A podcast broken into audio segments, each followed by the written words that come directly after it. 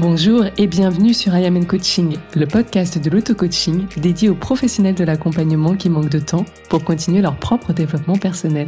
Je suis Aude, coach de vie personnelle et professionnelle. Et à travers ce carnet de voyage intérieur, je te partagerai sur un format mini l'élixir de mes propres explorations pour t'aider à évoluer en même temps que tu sers l'évolution du monde.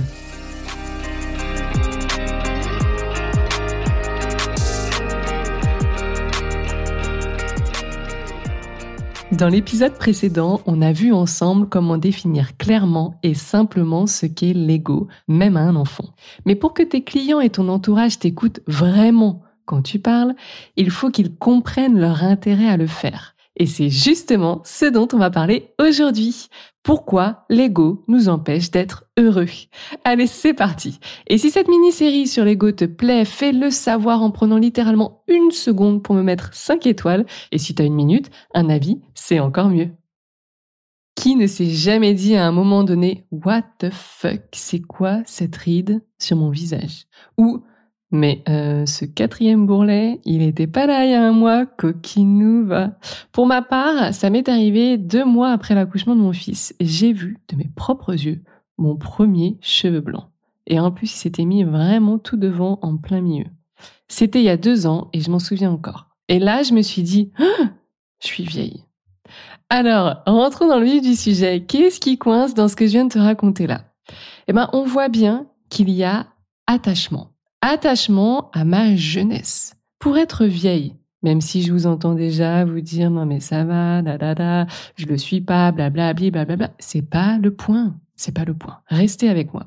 Si je me considère vieille à travers le filtre de mon ego, alors dans ce même filtre, la signification, la signification, on va y arriver, que je donne à ça, c'est que je ne peux pas être vieille et jeune. Donc si je suis vieille, alors je ne suis forcément plus jeune. Oui, parce que l'ego, il a besoin de catégoriser. Il n'y a pas de demi-mesure. Tu, remarques comme je bafouille aujourd'hui, mais je vais pas couper, d'accord? On n'a pas, pas le temps pour ce genre de choses. Donc il n'y a pas de demi-mesure. C'est pas son truc, l'ego. Il sait pas faire ça. Donc toute mon identité d'avant, elle tournait autour, notamment, hein, du fait que j'étais jeune.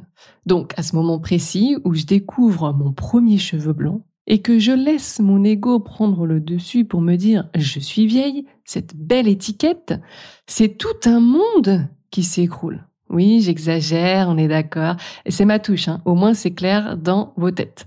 Donc combien de fois on entretient l'illusion d'être quelqu'un au travers d'un objet, d'un vêtement? Et on va pas se mentir, hein, c'est le meilleur argument de vente. Quand, et moi la première, on choisit de s'acheter des marques comme Apple pour les devices ou telle ou telle marque pour un sac à main ou une voiture, c'est parce qu'on croit qu'on va rentrer dans une catégorie de personnes. Et ça, ben en fait, depuis l'école, c'est clairement notre but de vie. Hein. C'est tellement inconfortable d'être laissé sur la touche que dès tout petit, on comprend que si on n'a pas telle paire de baskets, eh ben on prend le risque d'être un loser. Concrètement, faut se le dire. À nouveau, j'exagère, mais tu sais bien que dans le fond, pas tant que ça en fait. Hein. Plus âgés, bah en fait, sont les voitures, les maisons, nos lieux de vacances, parfois même la façon dont on voyage, hein, qui fait que, eh bien, on vient se catégoriser un petit peu. Et si tu crois que parce que tu n'achètes pas de marque, parce qu'il y en a peut-être au moment où je suis en train de parler qui se disent non, bah moi je suis pas là-dedans, je suis pas euh, fan de marque de luxe ou je suis peu matérialiste ou euh, voilà quelle que soit la marque de mon ordinateur, euh, voilà je m'en cogne concrètement. Eh ben je t'invite à te questionner sincèrement car sans doute que tu es juste en train de rentrer dans un autre groupe qui pourrait être appelé par exemple les minimalistes, ou alors les écolos, ou alors les j'en ai rien à secouer, mais en fait, euh, bah, il y en a quand même plusieurs comme toi et qui se définissent un petit peu comme ça. Là où j'attire ton attention, tu sens la fille qui aimait faire quatre copies doubles dans ses rédactions de français et de philosophie. Hein.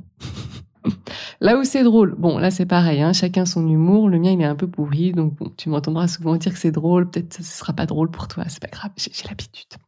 C'est que notre ego, on le nourrit parce que dans le fond, on veut surtout se distinguer des autres. On a ce besoin fondamental d'être spécial, parce que si on est spécial, alors on est reconnu. Et si on est reconnu, alors on va s'autoriser à aimer en retour. Oh là là Alors, je sais pas toi, mais moi quand j'ai appris ça, j'ai pris une claque légendaire. À nouveau, je n'invente rien, je suis toujours en train de m'inspirer de ce que j'ai lu dans le livre de Serge Marquis. Le jour où je me suis aimée, je te mettrai les références du livre dans les notes du podcast. Mais si tu me connais un petit peu à travers mon compte Instagram, je le répète, Ayamenko, by the way, tu sais à quel point je prône l'unicité tout le temps et le fait de se distinguer des autres. Et d'ailleurs, j'utilise le Human Design pour ça. Donc, moi, quand j'ai lu ça, c'était clairement un autre monde après la ride. Non, c'était même pas la ride, après le cheveu blanc, pardon, qui s'écroulait. On continue. Pourquoi c'est un problème de vouloir se distinguer? Ça devient un problème quand l'ego va chercher à éliminer tous ceux qui présentent des différences. Parce qu'être différent, c'est lui faire de l'ombre. Lui faire de l'ombre, c'est l'empêcher, lui, de rayonner dans tout ce qu'il a de spécial et d'original. Et l'ego, il est partout. Je te donne un exemple, la jalousie.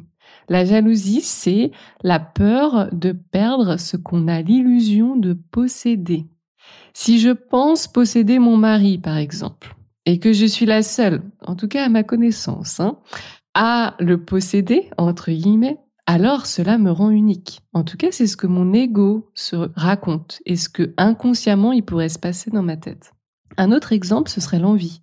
L'envie, c'est quand on veut posséder ce que quelqu'un d'autre semble posséder comme nous le dit Serge Marquis de nouveau, je le cite.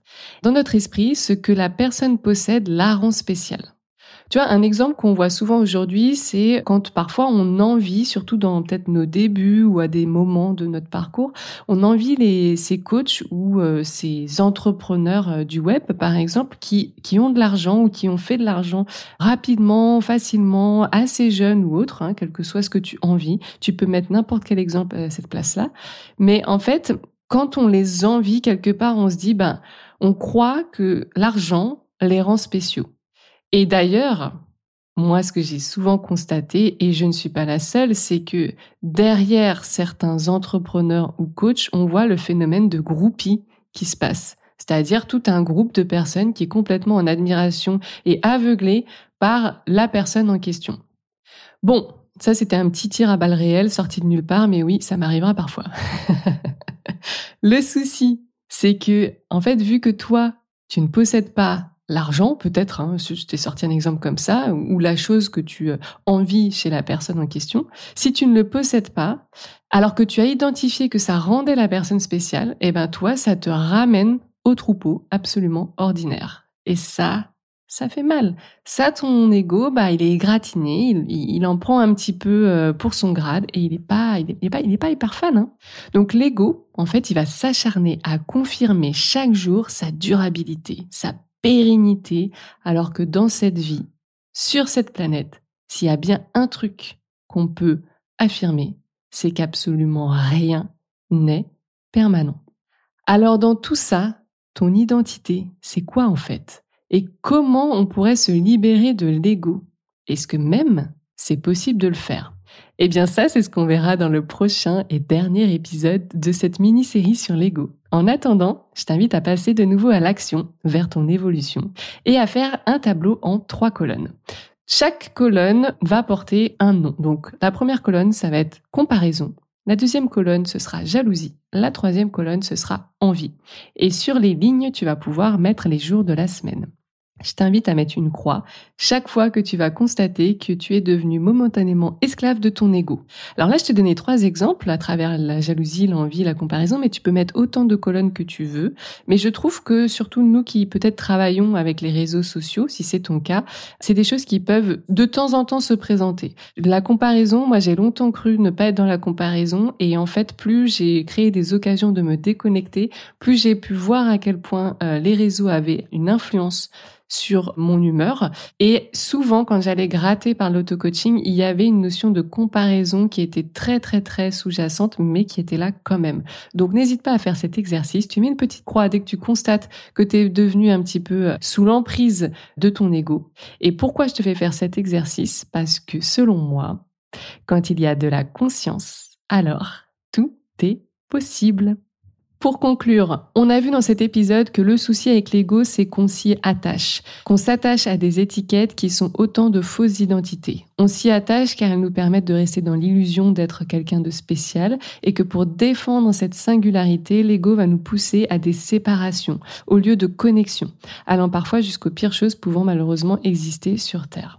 Heureusement, il y a des clés pour s'en sortir, on n'est pas fichu et je te donne la principale dans le prochain épisode. En tout cas, si cet épisode t'a plu, rappelle-toi de le noter et de le partager, ce serait vraiment super pour tout le monde.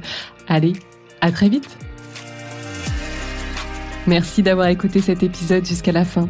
Si toi aussi tu veux participer à ce mouvement de paix doux et progressif que je souhaite créer en continuant de se changer soi et non les autres, eh bien n'hésite pas à partager cet épisode ou ce podcast tout autour de toi, t'y abonner et pourquoi pas laisser un avis sur Apple Podcast ou Spotify.